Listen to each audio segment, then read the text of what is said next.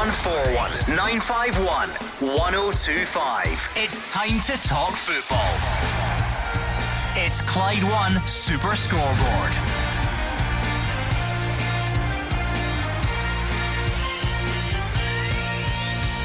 Good evening and welcome to Clyde One Super Scoreboard as we look back on a big night of Premiership action. Michael Beale saw Rangers' most complete performance in his reign with a 3-0 win at Hearts. Celtic still 9-point pace setters though, winning by the same scoreline against Livingston, and there were big victories for St Johnstone, St Mirren, Kilmarnock, and the woes for Motherwell and Aberdeen continue. I'm Gordon Duncan, and joining me tonight you have Gordon DL and Mark Wilson. That was another exciting midweek fixture card. Both Celtic and Rangers cruising to victory, Aberdeen continuing their woes. A terrific win for St Mirren, and at the bottom of the table, my old side and your sides look like they're getting a wee bit detached. I know it's only 1 point, but performances from both awful. Probably the two youngest managers in the league, Gordon, really struggling down there, 12th and 11th, looking at a relegation battle. But at the top of the league, Celtic, Rangers doing what they do, winning 3-0, clean sheets, 3 goals, and a terrific result for St Mirren, you've got to say. And St Johnstone won again, once again, comes to Fir Park, pick up the 3 points. There were 5 Premiership games. There were goals, important victories, disappointing defeats, VAR calls all over the place. So come on down and share your thoughts with Mark Wilson and Gordon DL. If we're starting top to bottom, obviously Celtic fans, it just keeps happening. You just keep winning games. Remarkable consistency, especially in these types of fixtures. What did you make of last night? What jumped out for you?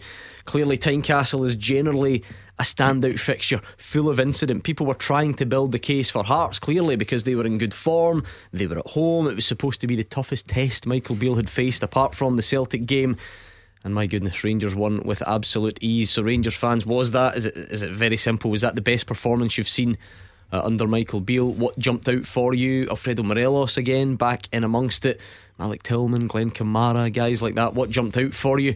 And as we work our way down, Hearts fans, how disappointed were you? Because like we said, there was a lot of build up, and yes, Rangers were good, but I'm sure you expected more from your team. St Mirren fans, are you starting to think about getting the old passports out? A terrific victory up there in Aberdeen. A couple of Aberdeen rejects, I heard, scored the goals as well. And if we go down to the bottom, Motherwell fans, come on, what is going on? Where does the next victory come from? How concerned are you? 01419511025. This will whet your appetite. What was the result of the night for you, Mark Wilson? There were a few. Result of the night, you just mentioned it there. For me, was St Mirren up at Pittodrie. Now I get Aberdeen coming off the back of 6 at Easter Road, and they've changed their manager, but I did expect a reaction. And this St Mirren side just go from strength to strength. When you look at where they are in the league, they're looking up at Hearts ahead of them. I wonder if they can put pressure on Hearts over the coming weeks. But great result going up to Pittodrie. You are actually spoiled for choice. Sometimes they can pick themselves, but there are more than two, so somebody's going to be left out. You can give me a couple. I think St Johnstone at Fir Park, a really pressure game. Both teams desperate for the 3 points. St Johnstone won with ease, I've got to say, and it was a terrific victory. But I thought the result of the night was the way Rangers played at Tynecastle. Difficult place, we all know, to go. Hearts in great form, unbeaten in 10. So you're thinking that's got to be a real tough fixture for Rangers, but they absolutely cruised it. So I've got to say, because of the manner in which they won, I'm going to give them a result of the night to Rangers. Goal of the night? Goal of the night, I'm going down to Rugby Park. Daniel Armstrong, a terrific strike from a good ball in from the boy Chambers, who looked good signing at left back, but the pace on it, I thought the boy needs to take a touch. He just guides it into the top corner. Such a crucial goal at the bottom of the table for Kelly. Yeah, I'm liking that. I'm going up to Pittodrie, an Aberdeen reject. Curtis Mayne getting back in amongst the goals, scored 2. His second goal, was an absolutely brilliant effort. You know, great touch, sets himself up, back to goal, gives the goalkeeper no chance. So Curtis Mayne for me. Okay, howler of the evening. You never usually short on those. I'm giving it collectively to Motherwell. Just get it to them every week. No, I don't. You're looking at 1 home, 1 in the last 11. Their home record is shocking, 6 points out of possible 33. Not good enough, and if they're going to stay in the league, they need to change that very quickly. Couldn't argue with that. What was yours, Mark? Well, I'm going to go for a joint one. Both referee decisions. So I'm going to stick at Fir Park, because Don Robertson, to not give Motherwell a penalty when Crankshaw goes into the box is one thing. To give a free kick the other way to St Johnstone is ludicrous. I cannot get my head round that. So that was a howler. But Grant Irvine up at Pittodrie, Ross McCrory, 7 minutes sent off. People may have their opinions on it, people may have different opinions on it. For me, that is never a sending off, and it put Aberdeen in the back foot. It just summed up Aberdeen's luck at the minute. I am fascinated by this one, because there is a real divide. Aberdeen are appealing it. Some people are like Mark, cannot believe it was a red card, never in a million years. And others are as convinced the other way. We can maybe argue about it in the fullness of time, but give us a quick insight into your thinking. I'm going red. There we are. See, split in here. Yeah. You know, his elbow is up, it goes into the face of it. Was it done? I thought he went in with force. I can understand the argument that, you know, he had to get out the way and Dunn's arm was out, but he went high with it. Unnatural position. I thought the referee called it correct. Just to clarify, you went red for Nicky Clark as well. Certain red. He's got that wrong. I think we all did. Just for context. What about the man of the night then? Who was the top performer? I'm staying in the capital. I'm giving it to Morelos. He's come in for a lot of criticism lately. I thought he had to lead the line. I thought he was brilliant at leading the line, Gordon. I think he worked very hard. He gets 2 goals, and he has every right to celebrate after scoring. The way he celebrated. I'm going to go for a man that also scored 2, Curtis Mayne. Mentioned him tonight. I thought his 2 goals were fantastic. It's never easy going back to an old club of yours, particularly one you've not been successful in. He is really leading the line for St Mirren at the minute. Excellent. Come on then, 01419511025. Let's get stuck in. John is a Rangers fan to kick things off. Is that the best performance of the season, John? Hi guys, thanks for letting us come on again tonight. Yeah, absolutely brilliant. I mean, I was just saying that to your producer. That's probably the best Rangers performance I've seen since Stevie G was there. We were absolutely on top of things, chasing everything, kept possession, playing about with the ball, brilliant. And the producer asked me, who do you think was a standout?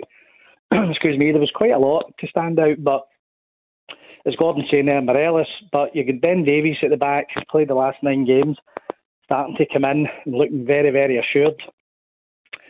And Kamara was a different player altogether last night. He looked as if it was another bit of fresh breath of air there. So honestly, it was really, really a pleasure to watch last night.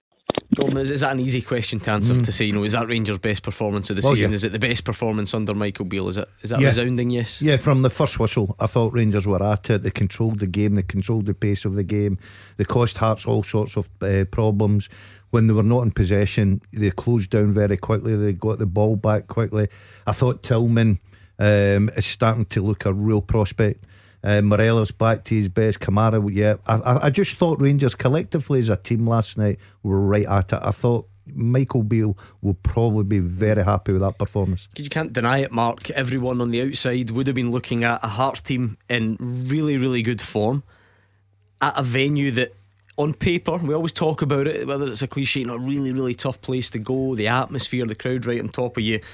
And every time Rangers play a game under Michael Beale, we get the same calls. Great, he's totally mastered winning games of football so far, but we need a bit more from the performances. The performances are just not, it's not quite there. He's saying that it's not quite clicking for the full 90 minutes and so on. So I'm not sure many people would have predicted just how convincing it was in the end. No, I don't think so. But credit to Rangers, they were excellent in every department. They matched everything up that Beale's been talking about in recent weeks. Obviously results are key, but fans want to see a performance to match it. And last night you couldn't pick out many failures at all. Now you're right to take into consideration the opposition you're coming up against, because Hearts have been excellent this season, and especially at Tynecastle. Robbie Nielsen did decide to change things, go a wee bit more attacking, and it backfired. However, you can't put that at Rangers' door. They need to play what's in front of them. I thought their movement was excellent, the amount of chances they created.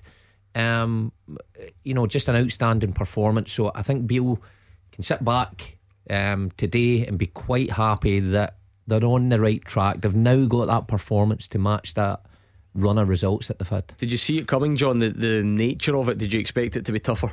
To be all fairness, yeah, as the guys were saying, you go to Tynecastle, you know, there's 20,000 fans there. Hearts have been playing very well. Well, we would have had them geared up to get stuck in. It was completely, utterly tore them apart last night. And to be quite honest with you, see with that Rangers performance, I think that will carry on right to the end of the season. And we have still got Celtic, I think, twice to play.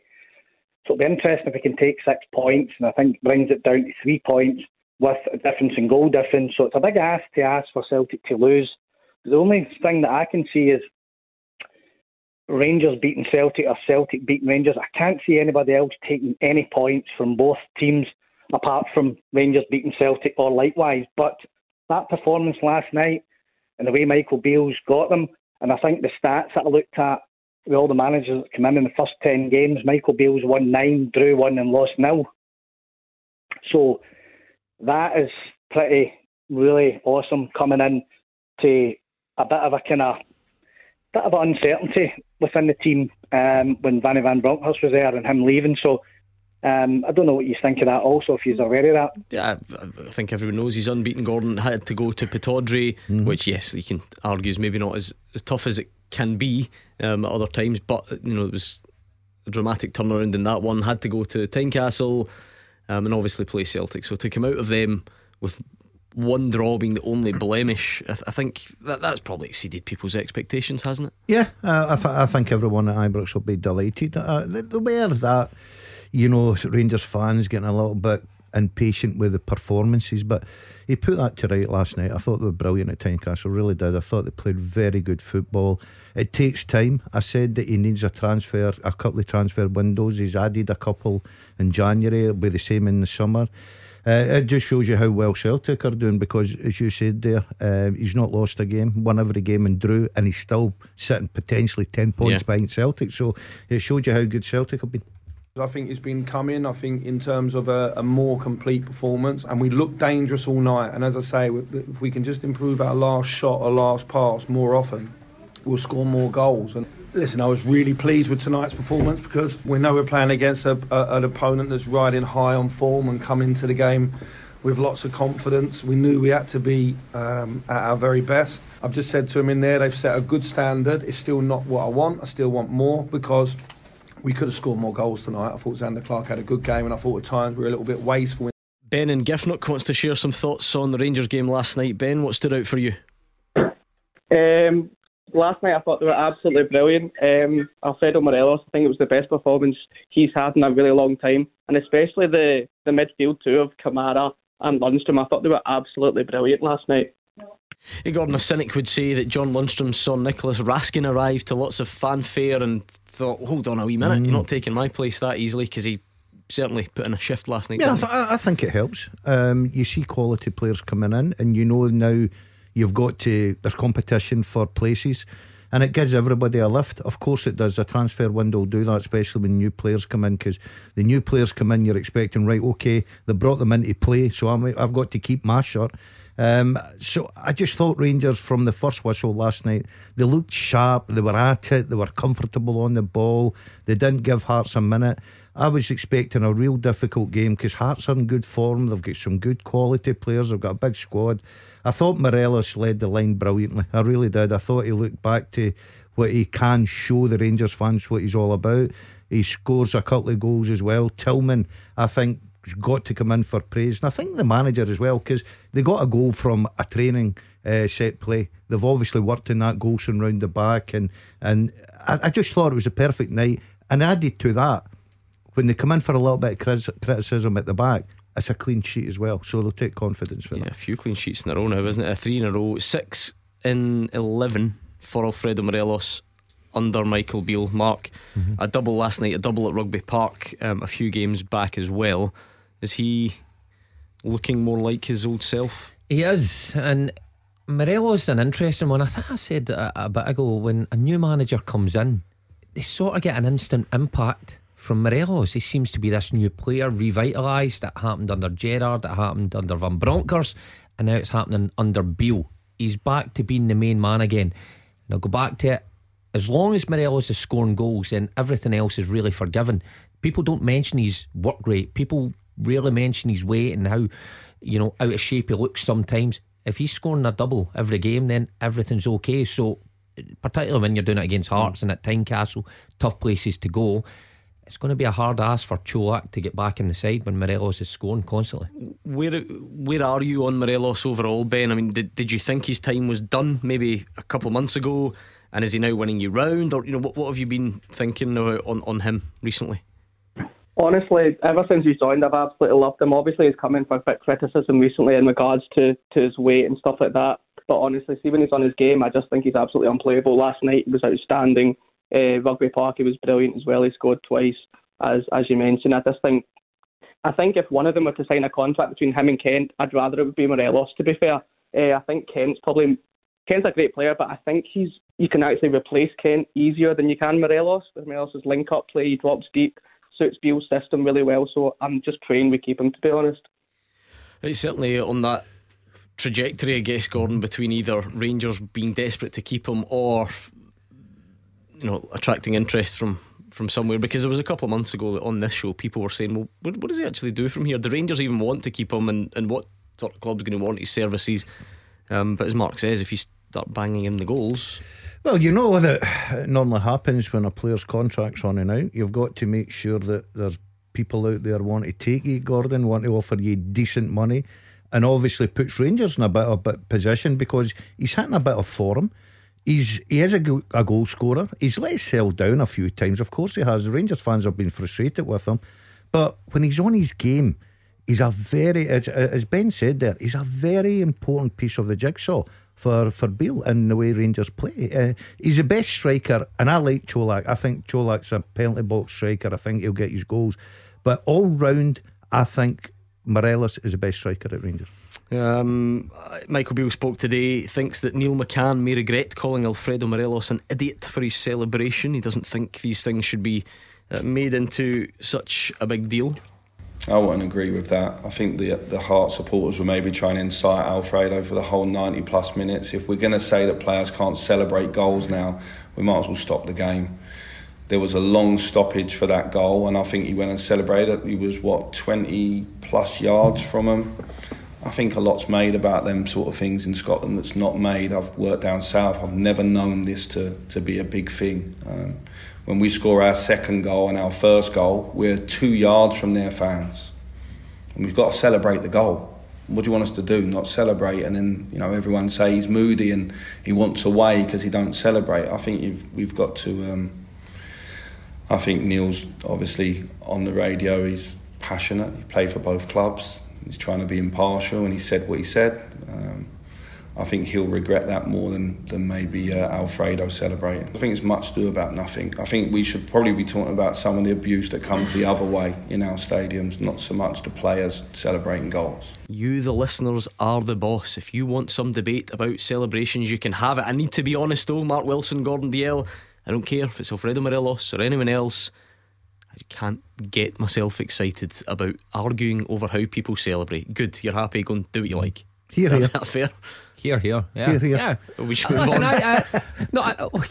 I'm all for players celebrating. They get enough abuse from the stands. And look, football is about passion. There's a wee bit of pantomime in there that, you know, that's what it's about. So in that instance, I'm with Beale on this one. Yeah. No better feeling than putting the ball in the back of it, and especially when you're taking a bit. Remember that one you used to do, down on one knee in the summer? Yeah, well, I ran out of celebrations. I scored that many. I was thinking, what am I going to do next? But look, if you're taking a bit of stick from the I'll call it the terraces, the stands, then you're quite entitled when you put that ball in the back of it to give a little bit back, as long as it's within reason. I suppose there's quite an annoying news cycle aspect to this because, and fair enough, like Neil McCann's a pundit at another station, he can say what he likes. If he hadn't said that and then Michael Beale hadn't responded, we wouldn't actually be talking about, do you know what I mean? Yeah, I know Michael Beale says that in Scotland we make too much about this stuff.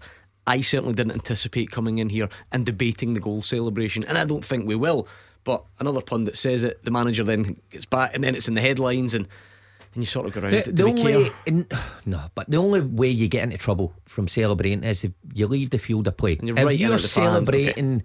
on the pitch, should be fair game. There we are. We'll knock that one in the head, I think. 01419511025. What about you Celtic fans then? Very routine last night, I think that's fair to say. Anything at all that stood out for you? Anything you want to discuss? Now would be a good time, and we'll try and get you on next.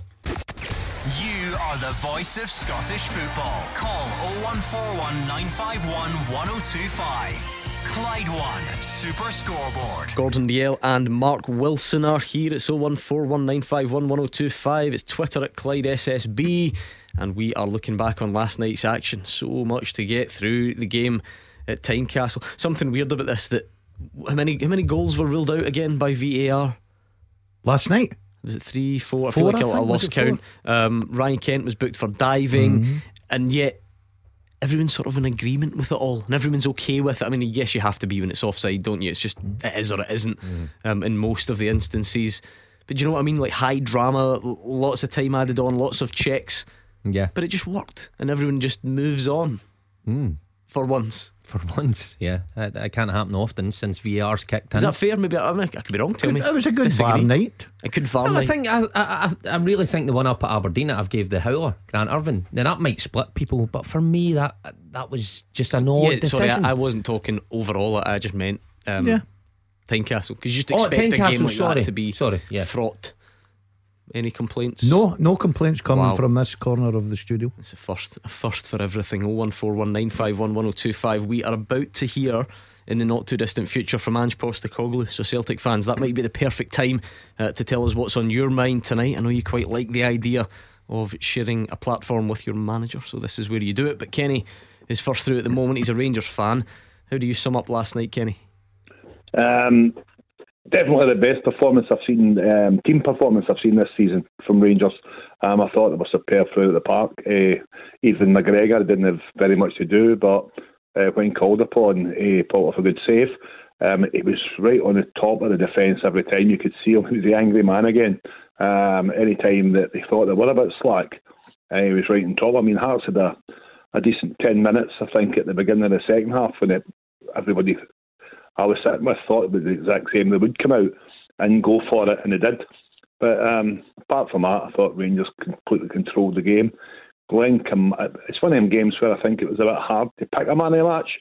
I mean, you had quite a few contenders. I thought Ryan Kent had a really good game. I thought Morelos looked sharp again. Sakala, he's frighteningly fast. I don't know how he has to go offside so much because he's got the speed to do it. But Glenn Kamara, he's...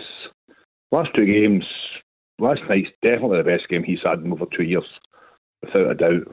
He was good at the weekend, but last night he was superb. Yeah, don't tell him I said this, but to give Andy Halliday some credit, he obviously worked with Michael Beale. I remember even when there was discussions of him getting the job, we said which Rangers player will benefit from the return of Michael Beale, and he said Glenn Kamara 100%. He was like teacher's pet sort of thing under Michael Beale, loved him, and he was adamant that he would be the one that would end up flourishing. Is that fair? Because it's been quite a... You know, Kenny mentioned that a couple of years ago you're talking about, $50,000, what a steal, this guy could go on and so important, to then becoming bit part and criticised. Is he back up? Yeah, well, it looked like he was heading out the door. There's no doubt about that. Under the previous regime, and Beale's came in, knew the player, worked with him, and he looks back to somewhere where he was, gets a goal at the weekend, followed by a performance yesterday. So he looks like, he's moved himself into one of the certain starters. Now, when you see a player like Raskin coming in, football's like no different to any other job, that when you see a player coming in or a staff member coming in a similar position, all of a sudden your performance levels start going up, and that's good for the team. Obviously works out like it did last night, but...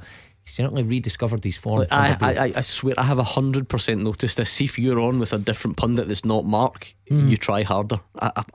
I'm being deadly serious about that. Try harder what? You just try harder.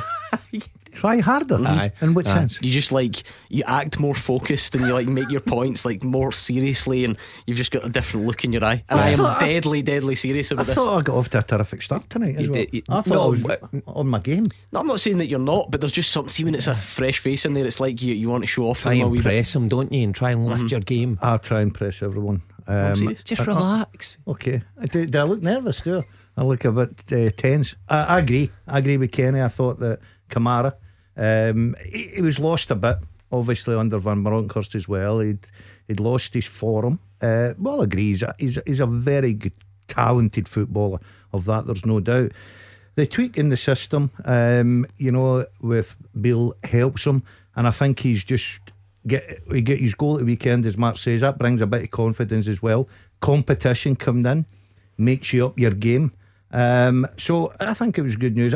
Kenny's right. It's saying very hard to pick a man in a match. I thought Rangers as a team collectively last night played very well indeed. He's talking about McGregor at the back. I remember at the one, I think it was Barry Mackay. You would expect McGregor to save that. It was on Mackay's left foot, not his strongest, but he was there when he was needed. It was a quiet night. He'll be delighted with his back four, because they pride themselves in clean sheets.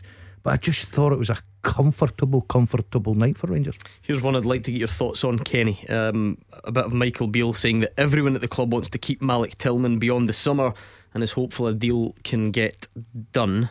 I think it's clear what I want. The boy's playing very well. He's played in every game since I came to the club.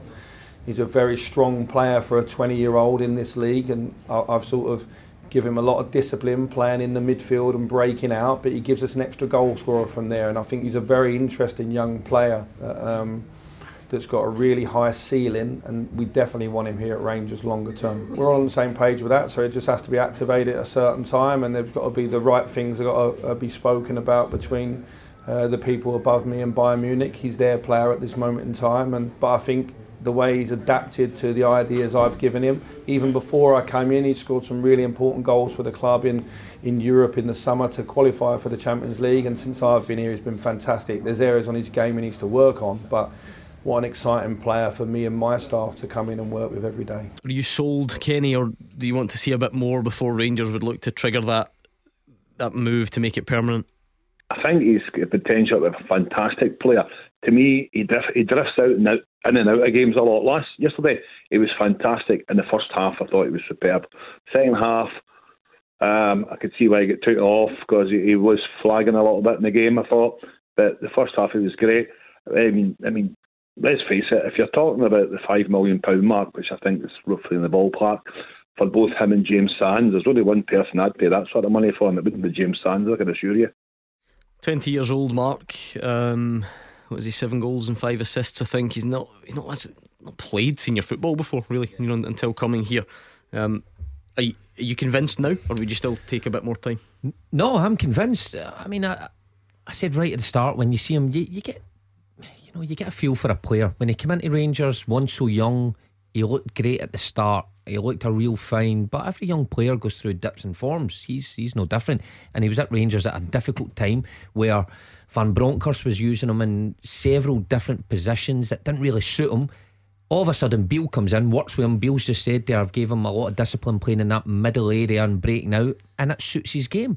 So I'm convinced if Rangers have the money, I don't know, how's the contract situation with if Rangers get an option to buy? I think it's all there in place. Yeah. That was what Michael Beale intimated last night. I think it's a no-brainer then. If it's there, if it's easy to do, then I think most Rangers fans would say get it done. You're buying very good potential.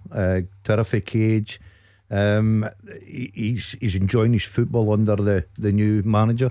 He's enjoying the position, as Mark quite rightly pointed out there. I think the tweak in the position for him's helped him. He's banging in the goals. He will have his ups and downs. He's a young lad. He's not played a lot of first team football, but I certainly see a lot of potential in the boy. Thank you to Kenny. What about you, Celtic fans? What about last night? Let's hear from Ange Postecoglou. Happy with the way his team used the ball. He was pleased in the way they kept on asking Livingston questions. Another strong performance by the lads.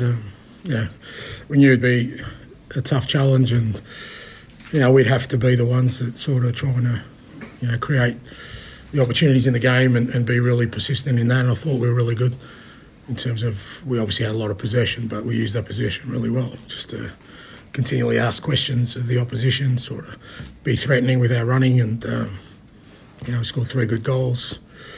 Second half wasn't any easier because they still sat in, and still it wasn't going to be an open game, but I still thought we, controlled the game well. We had some half chances in the second half to get another goal, but overall, really pleased. Mark, routine was the word earlier. Celtic are clearly in such a good place. It's just all very, very controlled. It's never in doubt, and that was probably a prime example of it last night. I think the most impressive thing about this Celtic side is we call it routine. I've been there in a midweek game against Livingston and whoever else, and it's not the most glamorous fixture, and you sometimes struggle through. But the Celtic side are something different. I mean, just the energy in every single game. Here, David Martindale even talking about it, that it's relentless. And it's not just the quality on the ball that you have to recognise. When opposition teams win the ball back, they've got someone right down their throat right away, and Celtic start another attack. So again, just another outstanding performance. 81% possession, that's becoming the norm now at Celtic Park, and teams going there. I mean, you're coming up with a game plan to go in against that side. I mean, what do? It's very difficult to come up with something to counter that. So another terrific performance. Kyogo on the score sheet again. Maeda with another fortunate goal. Oh, not fortunate. Ange Postecoglou is not happy with that. He says it's a reward for his hard work. He does get himself in these areas a lot. It can't be that much of a coincidence. I think that's the manager's take. He plays left to a front three, and he's going to be in those areas. You can't You cannot argue whether it's been fortunate when it's a reward for his hard work. When you get hit with the ball in the right place, and you've got an opportunity to get hit with the ball. That's what good strikers do. That's the difference between one of you two being a goal getter. You're right. Well done, Maeda. But I'm just delighted I didn't get hit in the face too many times. That ball would have been burst. And look, Gordon, the goal threat, we know this. We've been through this before. It's everywhere, and that's Kyogo up to 18 for the season. He's the top scorer in the Premiership. But if you need something different to break the deadlock, Greg Taylor will pop up and smash a fine goal into the corner as well. Yeah, he was on the deck, and then he realised, I've got an opportunity here. And you've got to say, for a full back on that left peg, it was as sweet as you can hit them. It was an absolute terrific finish. The game was away from Livingston by half time. I think David Martindale admitted that as well. To be fair to them, second half they kept the score down, because Celtic could easily go out and score another few against you, and you're walking away from Celtic Park with a real drubbing. But Celtic were just too good, and they've been like that all season. We spoke and we highlighted about how well Michael Beale's doing with the results at Rangers, and yet they still cannot close that gap. And even last night, Mark, someone like Matt O'Reilly is sort of rotated in to get his opportunity, having been a mainstay not so long ago. Well, we wouldn't have thought that. You're right. He was the standout midfielder. But it just seems with Celtic at the minute, that midfield area in particular, when one just goes off their game a wee bit, someone else comes in, and all of a sudden their flavour of the month, and whoever's been performing at a high level has to wait their time on the bench. That's what's driving this team to continually push the boundaries. And again, it has to come back to the manager. The manager sets the standards every day when those players walk into the building, and the fans are reaping the benefits when they go along to Celtic Park every week. 01419511025. What do you think, Celtic fans? Anyone else out there? This is a good time to get in touch, because we'll try and get you on next. 01419511025. This is Scottish football's league leader, Clyde One Super Scoreboard. Gordon Dalziel and Mark Wilson are here. It's 01419511025. I'm going to let you into a little bit of a secret, right? They've had a bit of a lover's tiff, these two, basically centred around the fact that, I'll let you two fill in the blanks. What time did he text you at this morning? Ridiculous. I thought I'm up early. I woke up 6am, look at my phone, and I've got a text from him. I go into it, it's a text at 4:51, 10 to 5, 4:51am. Did you think that's acceptable? Are you up? Yeah. So I wrote back to him at the back of 6 this morning, what's up? Thinking, oh my goodness, anything. He could have fell down the stair with a dodgy knee or whatever. And he's texting you as his next of kin. And he just wrote back, I was just bored. He wanted a conversation with me. I got up at 4:30, and I was having my coffee, and usually I like to watch something on the TV, and there was nothing on. I thought, I need somebody to talk to. So I thought he might. Something really sad about that, right? But it's ridiculous. So I like genuinely, like as in genuinely sad. I mean, yeah, like, I feel sorry for you, but I text my friend and there was no answer. 10 to 5 in the morning. Yeah. On a Thursday morning. GMB hasn't even started yet. What's I don't get up until Susanna and Ben come on. Ridiculous. The young man should be up out of his bed. What are you doing up at 4:30? Seriously, that's the time I got up. No, I got up at 4:30 every day. Well, no, I can go to 5 o'clock sometimes, back at 5. But I like to be up. And does this not seem strange in any way to you? Early bird it's called. Well, there's early and then there's late. It's actually late. That's the previous night. It's people just getting in at that time. But I'm a bit disappointed that it could have been anything. But the man, they didn't answer. I'm surprised. Well, just imagine I phone you at that time and I wake up the rest of the house thinking, oh, I'm worried. The old guy a day. Don't text people at 10 to 5. It's just weird. People worry. It's really weird. No, it's like, see if a family member texts you and you see it through the night, you think the worst has happened. We'll give you a 6 bored. O'clock cut off. No, don't text me at 6am either. I'll be on him tomorrow morning, 6 o'clock, 6:01. Right on the button. 014. We'll do a poll about what's an acceptable time to text your mates. It's certainly not 6am. It's not 10 to 5 either. Definitely not. 01419511025. Let's hear a bit more from Ange at Postacoglu. He's gunning for you, Mark Wilson. He says there's nothing fortuitous about Dyson Maida's goal. It's an example of the hard work paying off. You know, anyone who watches Dyson plays knows that he's constantly making those runs. He's constantly in those areas. And, you know, tonight I thought he could have, you know, it was a couple more times. He just lacked a little bit of composure in that front third. But he's always there, and it's an enormous effort to always be there. And that's why he gets his goals, you know. Obviously, I've known him for a little while now. And, you know, he always gets goals that sometimes people say, you know, for want of another word, fortuitous. But on the back of him just working his backside off every time we have the ball, and he gets the rewards for it, you know. You told. Listen, Ange Postecoglou says a lot of things that make a lot of sense, but I'm not having that. You've got to be in the right areas. Mm-hmm. Oh no, you do see certain goals he gets, and he makes the runs into the back post, and he gets in the end of things, and sometimes he doesn't have quite the clean connection, but I'll still give him praise for being in the right areas. However, when someone hits you with a ball from half a yard away off your face and you're turning away and it goes in the net. How do you think Sasa Papac felt? Well, I was going to say, a man that knows about fortuitous goals. Oh, there you are. At least you had the good grace to throw that bit in at the end. Yeah, listen, I'll give him all the credit in the world. It's a goal. It doesn't matter how you get it. You're in the position. The manager's right. You're working hard to be in the positions. You get a bit of luck. Of course you do. But listen, he turns his head. He just agrees with Postecoglou all the time, doesn't he? Me and Big Ange, we're like that tight. I'll be texting him at 4:30 01419511025. Jerry is a Celtic fan. How did you feel about last night, Jerry? How would you describe it? Aye, Gordon, mixed emotions. Great result, terrific performance again. The team is just coming together. I can't believe Mark having a pop at Maida for having a lucky goal when his Scottish Cup final goal against Motherwell all those years ago was about. It's not his goal in any way, shape or form. Thank you. So you've come on there to have a wee go, and you've actually confirmed that I scored. Thanks, Jerry. It's the most Stephen Craigan of Stephen Craigan. Listen, Jerry's a man that knows his football, so I'll take it anyway. We won the game, Gordon. That's all. Thanks, Jerry. Thank you. Anyway, Jerry, last night, how was it then? Was it just I said routine? You know, is that fair? It was routine, routinely good performance, Gordon, but I'm bringing the mood down again. There's another routinely bad VAR situation. I like to bring in negative comments to this show. What is going on with this? It took about 5 minutes for them to decide that Kyogo's goal should stand. I mean, at first I think they were checking for a foul, then it was offside. Then I think they were checking his work permit from Japan was valid. I mean, it's just a joke. And again, you know, I'm not talking about conspiracy theories here, but once again, Mr. Goldson at Tynecastle gets to play NBA. I know it was 3-0 at the time, but there was a handball that was no different than the one at Ibrox at the weekend.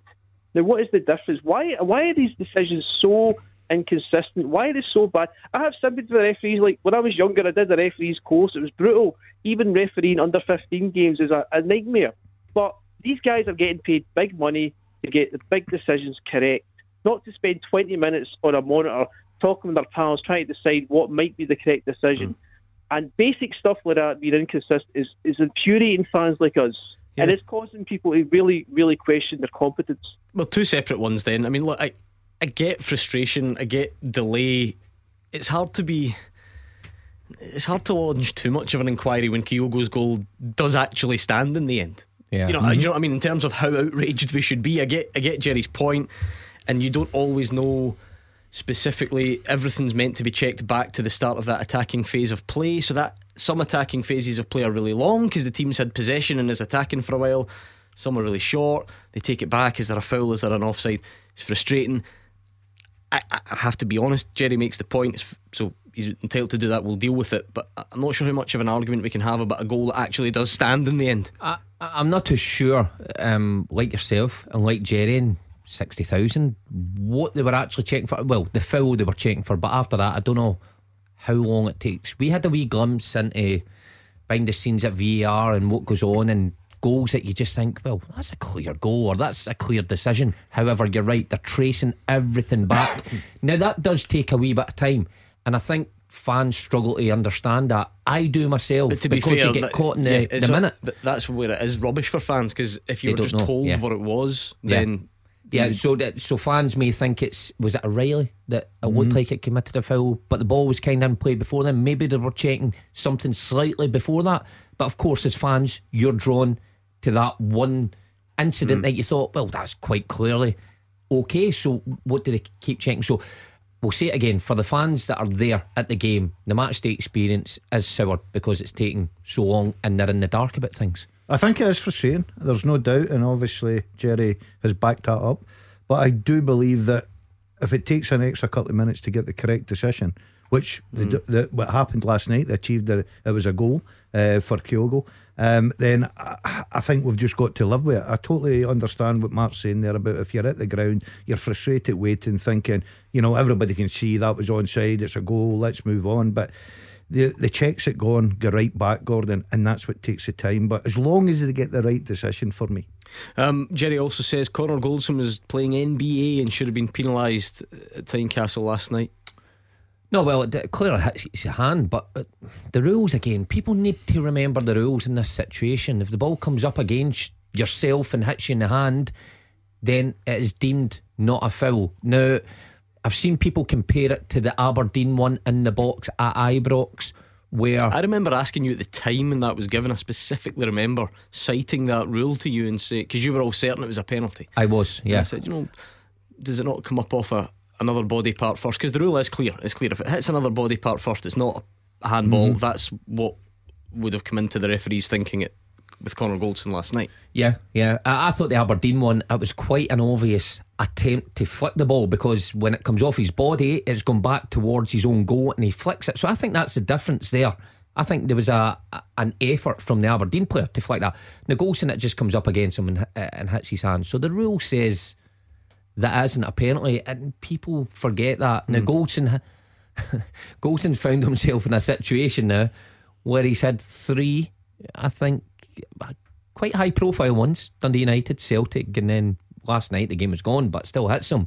Same player. I get why fans are going, look, he's at it again, but you've got to take them all individually and analyse them that way. Yeah, at 1 minute to beat the pundit, Jerry, I would love to go back and argue again about the one against Celtic and whatever else, but as Mark was pointing out, the bit in the rule about if it comes up off another body part first, is that not the bit that gets him away with it, if that's the right phrase, last night? I don't know, Gordon. It's just getting to the point where it's getting a bit ridiculous. Take that one out of isolation, take all the other ones. The referees have got to come out and actually start explaining these situations. Listen, I do get some of that, Jerry, but it's alright to broad brush it and say, it's all getting ridiculous. The reason you called tonight is because of Conor Goldson at Tynecastle, and Mark's view on it is that the rule is clear that if it hits another body part then your hand, it's not a handball. So does that not explain last night's one? No. Why not? Do you not think it hit another body part first? No. Yeah, it did. I think Mark explained it correctly. I think it's just because it's Conor Goldson and he's been in the middle of a few decisions like this, whether you think they're penalties or not. But last night, I certainly don't think. I thought the referee called it right, and I think sometimes you've got to give them credit. Thank you, Jerry. It's that time already. Beat the Pundit with the Scottish Sun. For the best football news and opinion online, thescottishsun.co.uk/football. How bad was the Palmerston Pep on Beat the Pundit last night? I didn't hear him. Marvin Bartley. Oh my word, he was horrendous. Wasn't he? He's a lot in his mind, that guy though. He sneaked one at the... I was desperate for him for a 0-0. A 1-1 draw and then lost on a tiebreaker. Woeful. Honestly, he was all over the place. That'll be the first time he loses this season, will it? He was all over the place, wasn't he? Well, he was terrible. I was honestly sitting in the house praying he was going to zero. I hope he's listening as well. I hope he's listening. Anyway, let's see what tonight brings. 01419511025. Lines close at 7, so if you want to play Beat the Pundit, you have to call before then. Tackle the headlines. 01419511025. Clyde One Super Scoreboard. Mark Wilson and Gordon DL are here. It's 01419511025, and they would love for you to join in. So let's hear it then. If we're talking Tynecastle last night, lots of discussion about it being Rangers' best performance of the season. Is that something you would agree with? We've heard praise for Alfredo Morelos and Glenn Kamara, and people wanting Malik Tillman to stay longer. So if you've anything to add, feel free. If you want to change the topic, that's fine. Connor Goldson's been accused of playing in the NBA at the game last night as well. So any of the above, that's fine. If you want to change it and move it on, you're more than welcome. Celtic fans, we've been reflecting on that victory against Livy as well. The great thing about last night, there's so much more still to get through, even if you're done with those, because I'm looking at you Motherwell fans. I want to know how worried you are, because you must be worried. You must be worried.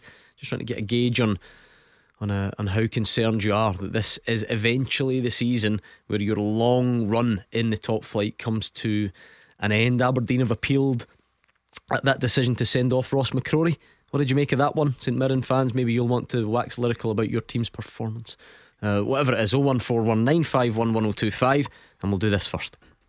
Beat the Pundit with the Scottish Sun. For the best football news and opinion online, thescottishsun.co.uk/football. Just thinking back to that text message you sent Mark Wilson at 4:50 this morning. Just like, are you up? It's the creepiest text ever to receive, isn't it? People make a career out of that sort of thing. You up?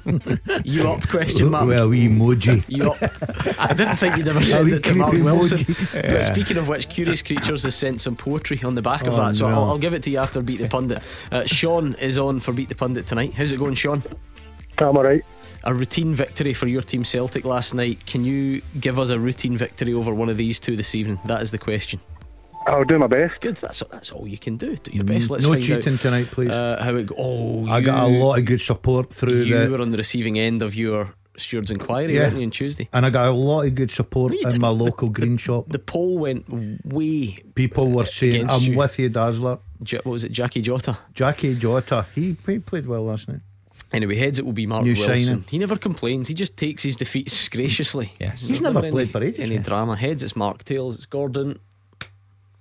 You've obviously called it. It's heads. It's Mark Wilson against Sean.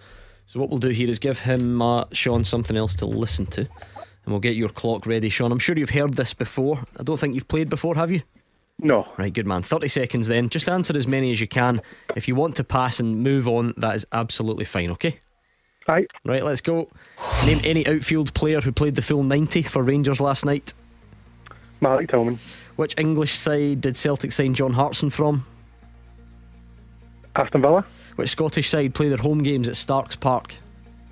Pass. Name any Scottish team Davy Moyes played for. Celtic. Which current Scottish Premiership team did Stephen Naismith start his career with? Kilmarnock. In what decade were Motherwell last in the second tier of Scottish football? The 80s. What Aberdeen player was sent off last night? I don't know. I don't know. Okay, let's bring back Mark Wilson. How was Sean?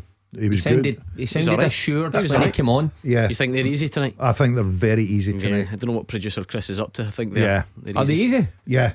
Try to put the pressure on. I never trust you when you say that. What night is it? Thursday. Yeah. You ready? Yeah, go for it. Let's do it. Name any outfield player who played the full 90 for Rangers last night. Davies. Which English side did Celtic sign John Hartson from? No, West Ham. He's gone. What Scottish team play their home games at Starks Park? Raith Rover. Name any Scottish team that Davy Moyes played for. Celtic. Which current Scottish Premiership team did Stephen Naismith start his career with? Kilmarnock. In what decade were Motherwell last in the second tier of Scottish football? 50s. What Aberdeen player was sent off last night? McCrory. Wow. I take it the 50s, wasn't it? Right? With the reaction I got there. Sean, what do you think? Oh, it's close, I think. Yes, it wasn't bad. It wasn't a bad game. I must admit though, Sean, you're always looking to get off to a good start. There were 5 Rangers players who played the full 90, and you managed to get one who didn't. What did you say? He went for Malik Tillman. Oh, always go a defender, mate. Go the back four, Sean. Go the back four. They all stayed on. Goldson, Davies, Tavernier, Barisic, and Kamara. If anyone cares, there we are. That was the 5. So somehow, Sean, man, the odds were pretty stacked for you both, but you got Malik Tillman wrong. So 1-0 Mark Wilson. Neither of you got John Hartson. Arsenal. Coventry. No. Arsenal. Swansea. Coventry. Yeah.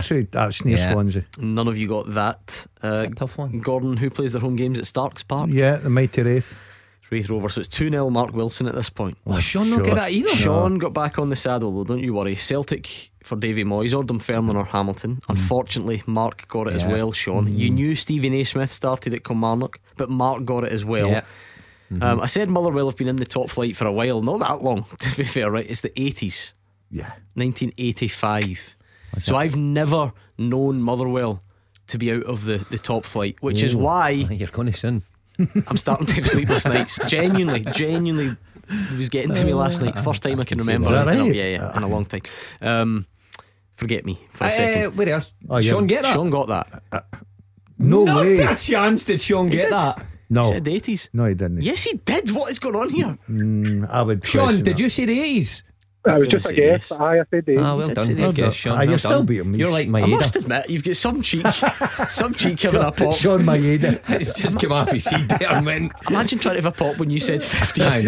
I know. It's a good answer, sorry. Good answer, Sean. Producer Callum, who's not even here tonight, has sent me 50s crying, laughing emoji. Yeah. That's how bad he thinks you are. He's chipping in. Listen, Sean, bad news for you. They're not wrapping a ball as we speak. No, so they're not, Sean. Tells you the story. Sean couldn't quite remember that it was Ross McCrory. So 1, 2, 3, 4. That's a bit of bad fortune. 5 for Mark and 3 for Sean. Decent game, Sean. Decent effort, but you were beaten by the better clever man, smarter. I wanted to play Gordon anyway. Sean, you got a 3, mate. I would have been enough. Oh, easily 6. Think so? Easy. I would have went Dunfermline with Dave Moyes just to mix up a little bit. You would have got John Hartson wrong. I got John Hartson wrong. That was the only one. I think you would have got 80s for Motherwell. 100%, because I remember them playing. 100%. I played in the 80s. Great justification that. I know. I remember them playing. I played in the 80s. Remember, I certainly wouldn't have went in the 50s. Exactly. You know what I mean? From you. Maybe, I can't believe Sean's got the neck to go, oh, I want to play Gordon. I think he's right. You still wouldn't have had a ball. And what you could do is you could send Mark Wilson information for Beat the Pundit at 4:50am tomorrow morning. So Sean, leave your number. I'll give you a wee call in the morning. You up? Question mark. The worst. Without a ball. You've sent that message the absolute a few times. Worst. Curious Creature says, when Dazzler texts your mobile in the middle of the night, your mind begins to wander. Is he in his usual plight? What is this madman up to? It's just hard to understand. And what's he doing at 5am with mobile phone in hand? He knows you too well. He does. He knows your backstory. Let me just clarify something for people. 5 o'clock is not middle of the night. 10 to 5 is an obscene time to text. Anything with a 4 at the start. To text a friend, a colleague, an acquaintance. He's a good friend. He's a close friend. But just a question. Are you up? No, of course I'm not up. And if you were, you just write back yes. And then what? Yes, and then what? Do you fancy a chat? About what? I just. What do you want to speak about? Oh, you know what I wanted to speak about. I needed a shoulder to cry on. Honestly. The thought of it, 5am, Gordon DL with his mobile phone in one hand and in the other his cup of coffee. 01419511025. Oh, come on, don't lower the tone. It's a family show. At Clyde SSB on Twitter if you want to get in touch as well. I'd like to get a good debate going. You don't even need to be an Aberdeen fan for this, because we all like just arguing about referees anyway. Aberdeen have launched an appeal for that Ross McCrory alleged elbow. I wonder if you think they'll win that appeal. I wonder how you feel about that incident, because look, I know we don't agree on anything in this part of the world, but what a split there is here, because people are you know, like it, I've seen people trying to claim that this is the worst VAR decision they've ever seen, and I've then seen people scoffing, what are you on about? There is not even a question here, that's a red card. So maybe we can have an argument about that one at some point between now and 8 o'clock. But 01419511025. Right, I'm dreading this, but let's get stuck in. Hugh is a Motherwell fan. How worried should we be, Hugh? You want my honest opinion? You got your bleeper machine ready? Don't swear. I was going to say, you better get your bleeper machine ready, because it was in full force last night again from me, which I promised myself going to the game last night, do not get upset. But you can't avoid getting upset with this team. I've stated for easily since December, Mullow are getting relegated. End of. Accept it. That's what we need to do. Stevie Hamill's in a position, the board's put him in a position where he's inexperienced. He's brought Brian Kerr in next term. He got shown up with his inexperience against Kilmarnock when we're 2-0 up, when he could have easily brought on somebody else, seen the game out, shut the game down. We didn't. Derek McInnes made 5 substitutions. They scored 2 goals with 10 men, and they were the most dominant team in that second half. Stevie Hamill makes a sub, one sub for Mullow in the 87th minute. Not good enough. That's one game. He drops McKinstry last night. Stuart McKinstry comes in the other week there. Him and Tierney come on the field to play. McKinstry plays 45 minutes, gets man of the match. What does that say about the rest of the team when McKinstry does that? After that, he plays a further 2 games, gets man of the match again, gets dropped last night. We play a 4-3-3 formation, which hasn't worked since Graham Alexander came in, and he constantly sticks to it. We don't have the players. Every single team needs to have a spine going through the middle of the team. Dominant goalkeeper, we don't have it in Liam Kelly. Never comes out for cross balls. I sit right behind him in Davy Cooper, and I cannot hear him shouting at his players. He's not a captain, and all the fans online are saying that as well. They want rid of him as captain. You then look at your centre halves. We don't have a dominant centre half. End of. We played with 3 right backs last night. 3 right backs. We ended up well on that field. That's how bad enough it got. Centre midfield, we are too light in midfield. The guy last night, I think it was Phillips, it was in the middle of the park, Justin Johnston, absolutely dominated the game. I don't even think he broke a sweat, and it was raining last night. I don't even think he got wet. If he did, it was rain, it wasn't sweat. He dominated the middle of the park. Up front, we're leaving Van Veen. We constantly put one up front because we're that bad at defending. Everybody comes back. Stevie Hamill, I do believe, is out with his depth. So the club have got 2 options, in my opinion. We either leave him where he is and let him fail, because he will fail, because he can't change a game. He's not got plan B, plan C. He can't physically change a game. Or we bring somebody experienced in to help him out for the rest of this season. Shot in the dark, Jim Goodwin. He's been in that position. He was in that position for his man. We had it years ago. We brought Craig Brown in. Craig Brown's first job was stop leaking goals, and he did. He stopped his leaking goals. As soon as that happened, the team started to play. Right, let's pick our way through it, because we're covering an awful lot of ground. At the base of Hugh, and you can hear how passionate Hugh is, at the base of it he feels Motherwell are definitely going down. Can you understand that? 100%. They can't buy a win. I rhymed off, it's a one home win in 11 games, 6 points at home from 33. That's relegation. That's relegation written all over it. Stevie Hamill's been backed in the January window. He's brought in a lot of players, mostly forward players, but if you've got any hope getting out of this relegation battle, you've got to beat St Johnstone at home. I'm very sorry, you've got to go and beat St Johnstone at home. St Johnstone deserved their win last night, dominated the game. I think I totally agree with Hugh that I think that Stevie Hamill has, you know, really get his eyes opened. He's a terrific boy, works very hard for the club. He was promoted into manager. Just now it's looking a step too far for him. The only thing I will disagree with Hugh is the experienced guy. It wouldn't be Jim Goodwin. Jim Goodwin's just lost his job because he couldn't get results.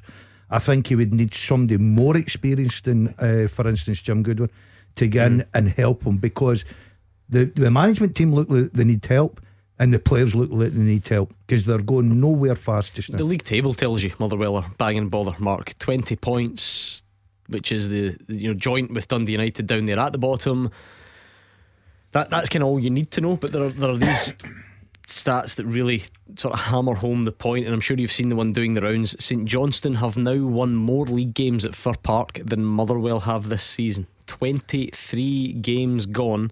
We're in early February. St Johnstone have won twice at Fir Park this season, and Motherwell have won once. Well, that is unacceptable. When you hear that laid in front of you, of course, fans like you who go to every home game have every right to come on and express their opinion, as passionate as he is. Well, look, it's not looking good. When you see the form from the start of the season, before the manager was changed, the new manager Stevie Hamill came in, there was a wee bit of an upturn for a very short period, and I think that's the thing that doesn't look good, you know, on your scorecard really. When you have an upturn, you want to sustain it, but it quickly faded. Now Alan Burrows and the board at Motherwell are in a tough situation because they've gave Stevie Hamill the job, they've let him go on this long, they've backed him in the transfer window, but we've not really seen an opportunity given to the players he signed. So how do you get to a situation where you say, right, okay Stevie, on you go, here's players for you, fight your way out this, but then go, by the way, we're not allowing you to continue. Hugh, where's the sense in that? Mark, I totally agree with you, but what Stevie Hamill, now this isn't just me as a fan, this is other fans, the guys that sit round about me, the guys you speak to online, the guys you speak to obviously sitting in the Cooper or in Club 100 prior to the game. We can see what's wrong in that team. Why can't he? It's simple. Why drop Stuart McKinstry when he's been the best player? He drops him. I know I'm going to keep on going about Goss last night. I think he was just hitting a pitching wedge last night. He just wanted to chip the ball. He's got no fight. There's no fighting desire in that team right now. You can see it.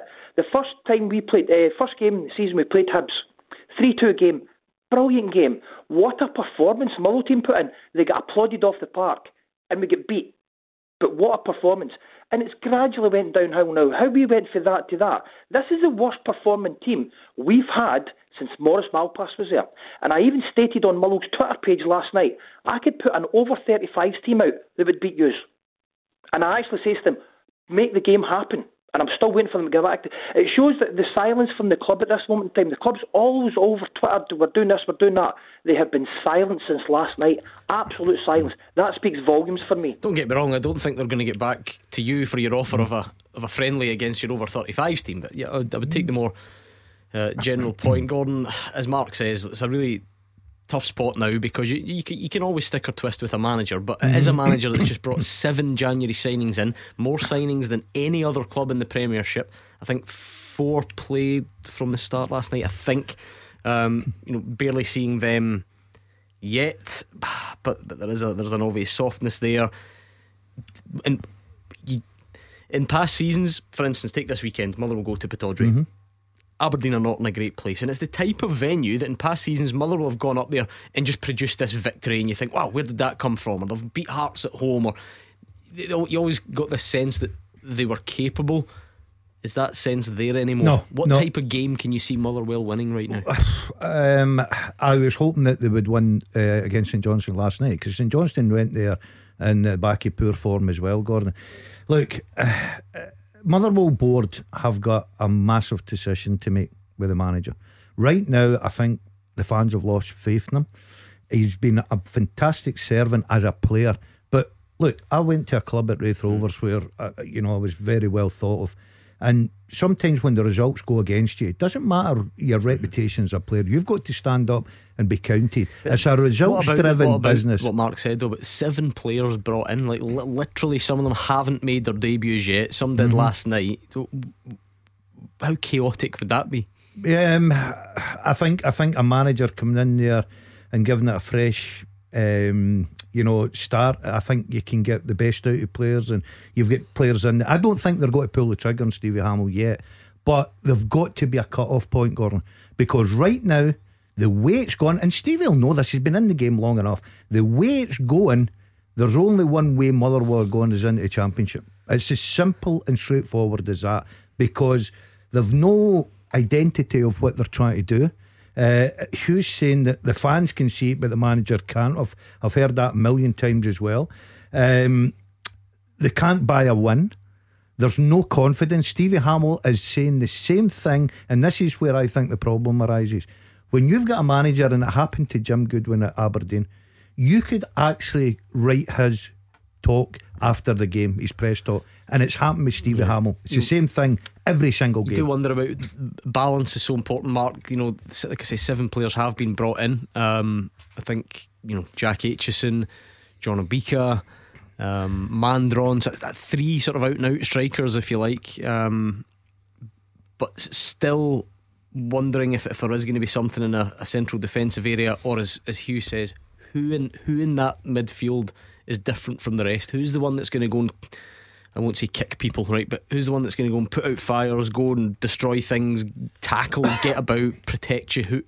There isn't one of them in the building. No, I think Motherwell incredibly soft through the core of the team defensively.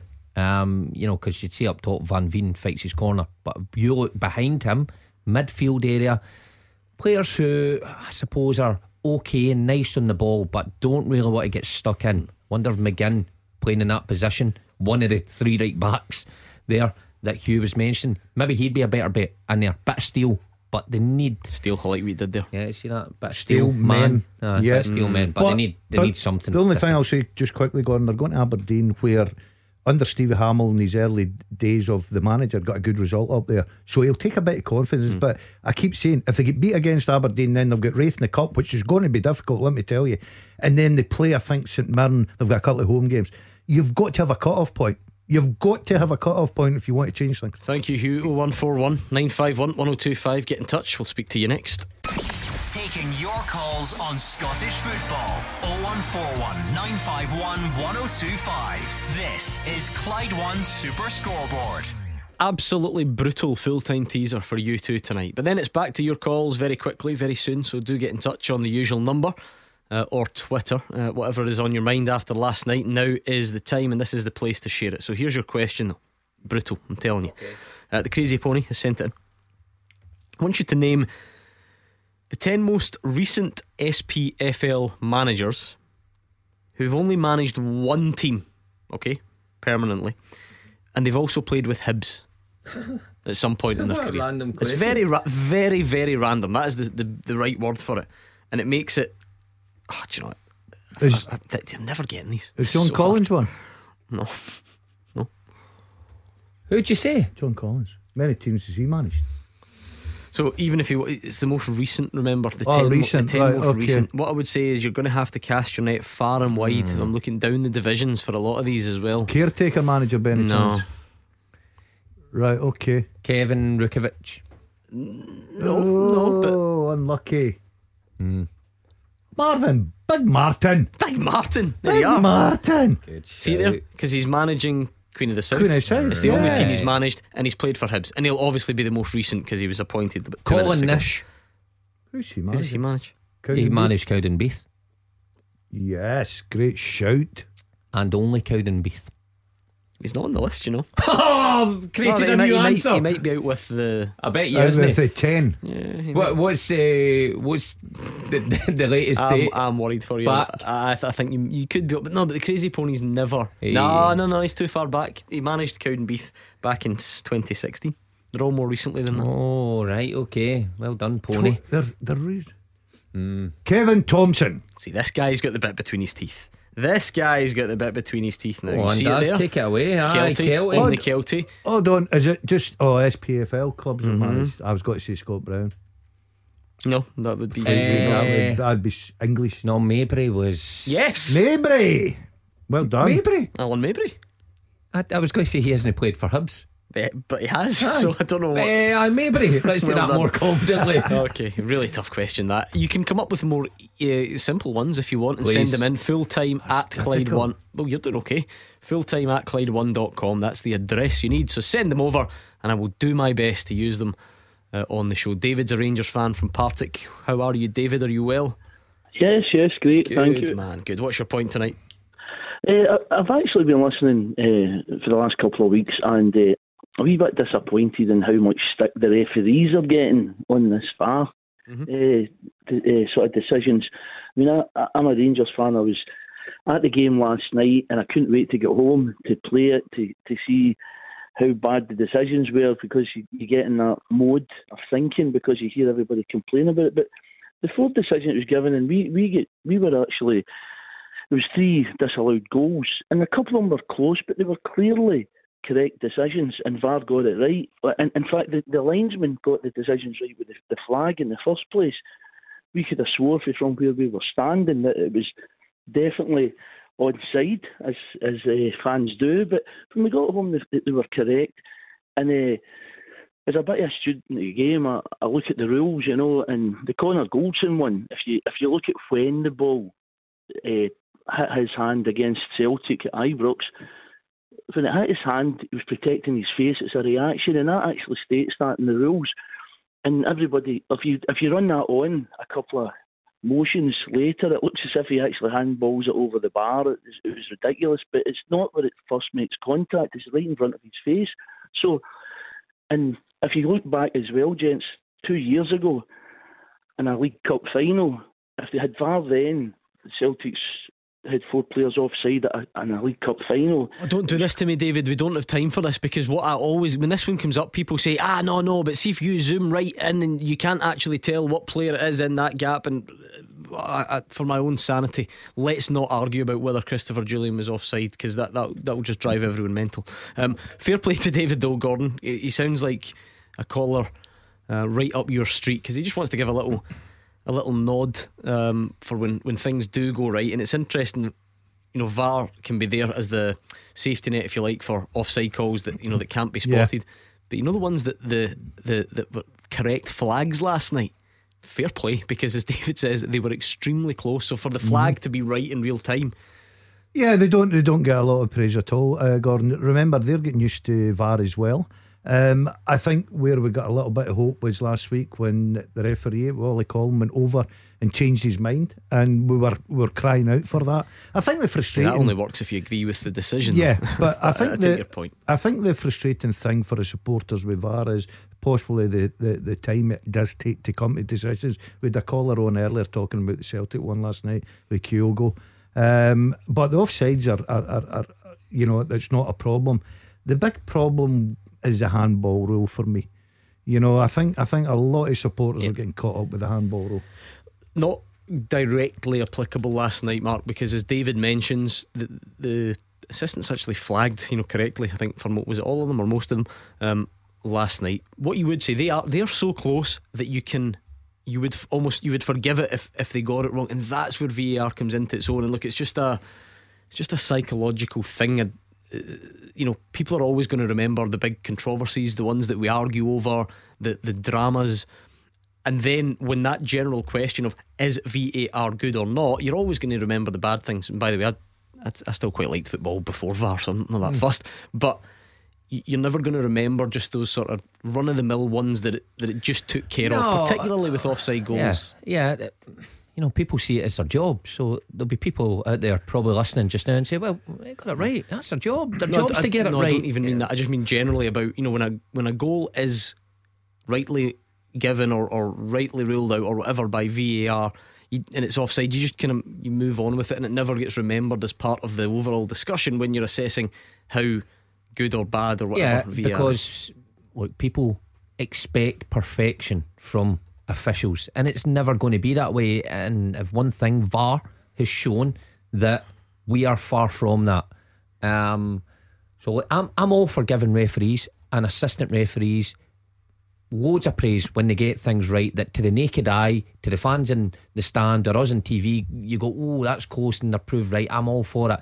I did that course in the summer where I went and I had a go at it, so I understand how hard it is for assistant referees. But I still think there should be a level of scrutiny this year, and VAR's highlighted it, how our referees, some of our biggest ones, have failed, and failed badly, and they continue to make mistakes, and that is an issue. So David, no complaints about the booking for Ryan Kent's dive? No, not at all. Simulation. Yeah, again, I didn't detect many complaints, Gordon. I don't think there's a huge debate around that. No, I don't know, players I wonder if in time because the one that struck me was George Grant, the Hearts player. He dived in against Livy last week, and remember, he got sent off in Europe for doing it. And when I saw him do it against Livy last week, I thought, imagine diving when you've already been sent off this season for it. Fast forward to, you know, to Ryan Kent or whatever. Do you think players will ever think, well, if I dive here, VAR's going to see it and he'll stop? Or is it still, is it just a, is it almost a natural, I would admit, hardwired into players? Is it a natural thing? You think so? I think for a young age, players who go down that particular route find it difficult to get out of their game. It must be, because, you know, if you were to sit Ryan Kent down and, you know, right now, if he was in here and say, did you think you were going to get a penalty for that with VAR to look up, surely the answer would be no. But I don't know, maybe that does iron itself out in time, or maybe, as Mark says, it's just it's almost like an instinct thing. Yeah, well, only Ryan Kent can answer that. And I mean, just generally, to be honest, any player. It certainly was the right decision from John Beaton last night. I thought he called it correctly once he's seen the pictures of it. I'm with you, Gordon. I don't see the point in it now, because VAR is going to check it, and if you've dived, then you ain't getting away with it. So there's no point. They need to get that out, stamp it out their game. There is a question though that every time, I guess, a player goes down at pace that isn't a dive, if there's been minimal contact, so I think last night's right. I'm not defending Kent, because I think last night's was, but you'll get players who will run past a defender, you'll stick it away, that's true, there's no contact, and you'll say that's a dive, and then when it's slowed down and zoomed in, you'll see the bit of contact and they'll still get the decision anyway. Okay. Thank you to David. Since we're on the subject of VAR, so you just to recap, you two are split on this. Aberdeen have appealed. Ross McCrory, you think every right to, yes. you don't? No, I think it's a red card, and I think the referee called it correctly, and I congratulate him on that call. So that will not be overturned, let me tell you right now. Wow, he's going for it. You know, I was going to say that, well, are you in the absolutely ludicrous decision camp? Oh, no, I'm not absolutely ludicrous. It's the worst decision ever. No, I'm just not, because I think people go over the top with some things like this. Look, McCrory's elbow certainly catches, was it done in the face? The chops. But you have got to take everything into consideration. When McCrory's running at pace with the ball, when he touches it round one side of him, he tries to get round the other side of Dunn, his arm goes up. I think his arm's on the way up to try and, you know, push him aside, but and as it's on the way up, in the face, you cannot say that that's intentional. I'm running down the wing, you're coming to me, tell you what I'm going to do, I'm going to elbow you in the face to get round you. Then I'll just back come on. It's certainly it's a really tough one though, isn't it? Because you know what word I'm about to pick up. Yes, there, I know. What word that you just said, am I about to pick up? I'm going to intentionally, of course. Now, if we're taking it back to that, every elbow or arm that comes into contact with an opposition player at a set piece or during open play, are we going to say, well, hold on a minute, that's a red card? And that's why it's difficult, because right, violent conduct, right? I'll read the rule to you, as I always do. People, you know, scoff when I get the rule book out, but it's just, this is the framework that you're working on. Violent conduct is when a player uses or attempts to use excessive force or brutality against an opponent when not challenging for the ball. And I'll cut out some of the non-applicable bits. In addition, a player who, when not challenging for the ball, deliberately strikes an opponent or any other person on the head or face with the hand or arm is guilty of violent conduct unless the force used was negligible. Now, it does say deliberately in there, to be fair, to you, Mark. So you're trying to establish, is it deliberate? You've got to be some player to think, or you've got to be in a different planet to think like McCrory then. I'm going down this wing, I've touched the ball around, I'm in, but by the way, I'm going to give you an elbow in the face deliberately to get you out the way. I wonder if you're taking the premeditation bit a bit too far. You think, Gordon, that initially Mark's right. There lies a guilty man. He is trying to get round Charles Dunn, but then what? Yeah. He raises his arm unnecessarily. Yeah. I think he's caught up in the situation, and it's just a moment of madness. I think he knows exactly what he's doing, and that's why that red card will not be overturned. I think you're having a moment of madness. Right, I mean, there's no point in trying to predict these things, really. But if you two are as split on this, and as if the footballing nation is as split, is it going to be hard to win the appeal then? Whether you think it's a... Yeah, I think it is. I think, well, that's where my argument falls down. I think they'll actually uphold this. Now, I don't know if last Saturday's appeal and Nicky Clark winning his appeal is anything to do with it. It's going to look very, very silly if within the space of 5 days two red cards that teams could argue that affected our performance. And Johnson could argue us going down to 10 men early on in the game, and McCrory 7 minutes in, and then they get overturned. I can't see two in a week getting done. Well, I know it's independent though, because it has to be independent, or the full the game's a bogey, as you say. Right, on your teaser tonight, the 10 most recent SPFL managers, so anywhere in the SPFL, who've only managed one team, but they've played for Hibs at some point. Guys like Marvin Bartley, Kevin Thompson, Alan Maybury. I think I've got two. That's waving away. Is Kenny Miller one? Yes. Right. Good shout. And you're really good at this, considering how bad you are at Beat the Pundit. And I think the other one, he was assistant to Rangers manager Morten Johansson, Jonathan Johansson. It's almost too good an answer, that, isn't it? See that phone that he texted you with at 5 o'clock this morning? That phone's been lying. Spent a lot of time in your phone there when we were chatting about VAR. That's a very good shout. No, he's good shout. Good shout. Okay, we'll get the rest and more calls next. Number one for football in Glasgow and the West. 0141 951 1025. Clyde One Super Scoreboard. Mark Wilson and Gordon DL are here. It's 0141 951 1025. Twitter is at Clyde SSB. How are you getting on with the most specific random niche teaser that we've had in a while? There are 10, the 10 most recent SPFL managers. They've only managed one club, and they used to play for Hibs at some point. Guys like Marvin, you're doing well. You've got Jonathan Johansson, Marvin Bartley, Kevin Thompson, Alan Maybury, Kenny Miller, John Rankin. Brilliant, well done. Oh, okay, Mark. Gary Caldwell. Excellent. Okay. Yeah, that your lot. Yeah, well, many's that we got two to get. No, is it? That's only seven, Mark. Yeah, three to get.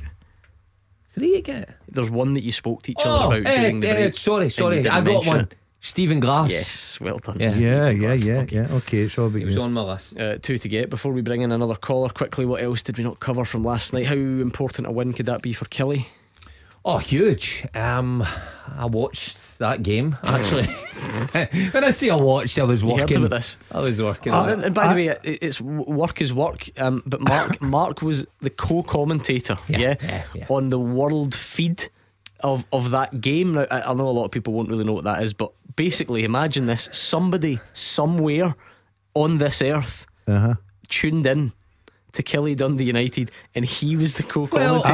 I was trying to find them. I was in every channel trying to find them. India, and you're wanting a game, Celtic's Mark Wilson, and up pops Mark Wilson and Jock Brown commentating on Kelly Dundee United. See, who's not going to want that? He's getting big time. He's going to leave us behind. That was great.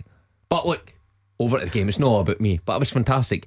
But over to the game, Kelly were a great goal. But Dundee United, by the way, my ball Armstrong, in the ascendancy. They miss a penalty. Terrible penalty for Stephen Fletcher. And then you've never seen a team regress like they did in your life. They all believe. Did you say that in commentary? Regress, did you use that? I said this is the regressing. Yeah, they had to put subtitles up, obviously, for people all around the world who couldn't understand me. Big win for Kilmarnock though. That was huge. I'll tell you what a terrific goal it was. Dundee United, along with Motherwell, sitting right down the bottom of the league.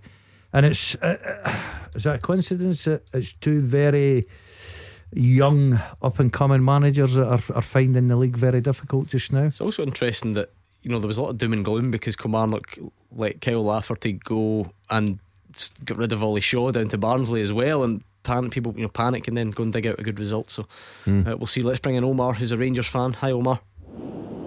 Hi guys, evening. How are you? You okay? Yeah, good, thanks. Just a couple of points, just more kind of observations really. Obviously very pleased with Michael Beale's takeover. I think it's nice to see balls that are getting crossed into the box actually scored. I think, you know, prior to his arrival, I was cringing every time the ball went in the box because you just never seemed to get on the end of it ever. I'm not a statistician, but I mean, it just seems it was never happening. So it's nice to see that, and I think the passing in general, particularly in the middle and up front of the park with Rangers, they seem to be more dynamic. It's a lot more confident throughout the team. I remember when Van Bronckhorst was in charge, some of the players, they looked petrified when they get the ball. It was really it was almost embarrassing, particularly in defence. So it's really great to see that transition, and obviously the players are a bit more confident.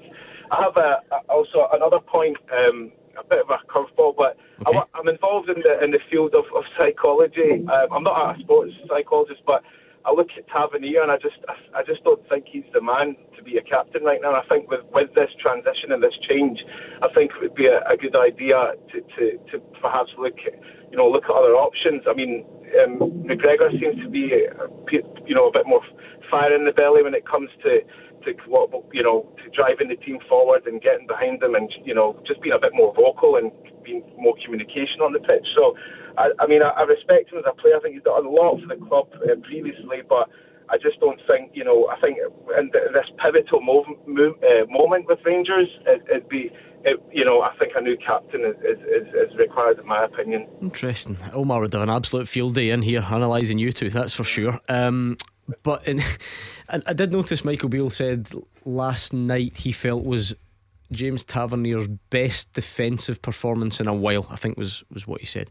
I at least I can at least get on board with this as a mature discussion, because Omar is, he's thought about this. Omar's not knee jerk. He's not coming on and giving it Tavernier's never a captain because he doesn't grab people by the scruff of the neck, because we get a lot of that, don't we? And as soon as things go badly, he becomes a bit of a scapegoat, and I think that's clearly wrong. Omar's called in after a victory. He's measured. He's thought about it. Is there any way that he's onto something? Is there any way that gets looked at by Michael Beale? Or not for me. No. I think it's cemented in. I don't get caught up too much in the captaincy situation, Gordon. I'm not a great lover. I was never in the teams I managed. I would never let a goalkeeper be a captain. I think they do their job with the back four. It's a bit further away. Look, I was a few in the Premiership have it, don't they? Now that I think about it, but yeah, I was a centre forward and I was a captain. So that's a nonsense. You'd have been a rubbish captain. I was a leader of men. I was you were in the trenches with me. You knew you were safe. You needed that goal up to skipper with the arm. That's what I mean. Yours is just like this ego thing. Yeah, and it was a very big ego, let me tell you. And the men followed me, and I led by example.